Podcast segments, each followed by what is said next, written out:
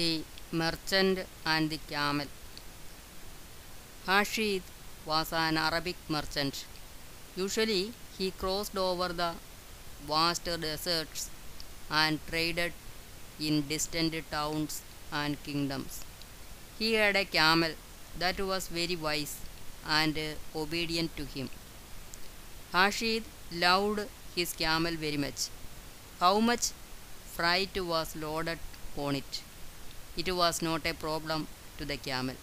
It carried all the loads to the places where the merchant wanted to go. In a winter season, the merchant had to tide over a very vast desert.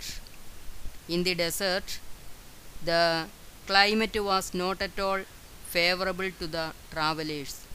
It was too hot in the daytime and extreme cold in the night time. But the merchant and the camel suffered all the miseries of the desert and continued their journey.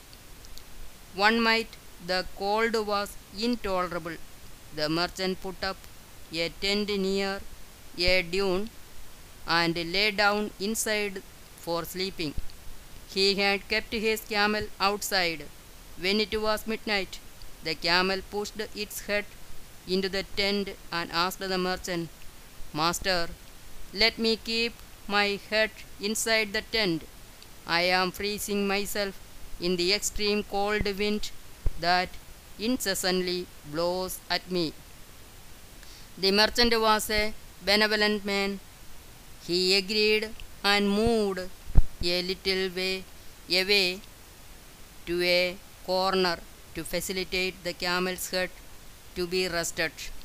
The camel inserted its head into the tent and lay still for some time. A little time later, the camel again asked the merchant, Master, now my head is warm enough, but the other part of my body is suffering from severe cold. Let me put my forelegs two inside the tent. The merchant thought that it was not a problem. He agreed and moved a little more away for the camel's legs to be put inside. The tent was not at all a large one.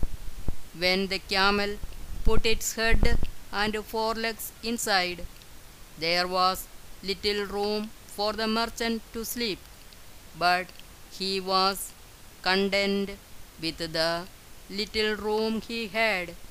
A little time later, the camel again addressed him, Master, now my head and forelegs are warm enough. You see the cold wind blowing at us ruthlessly. If I am laying like this, keeping half of my body out, we cannot close the door behind. So I may put my whole body inside and let us close the door behind. Hearing these words, the merchant was scared greatly and he called out loudly, No, no, it is not possible. There is no room enough for both of us to stay together. You go out and sleep outside. If there is no room for both of us, then you go out and I am coming in.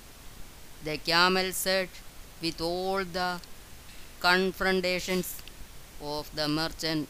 The camel pushed itself into the tent and proscribed the merchant out. It closed the door behind and slept comfortably.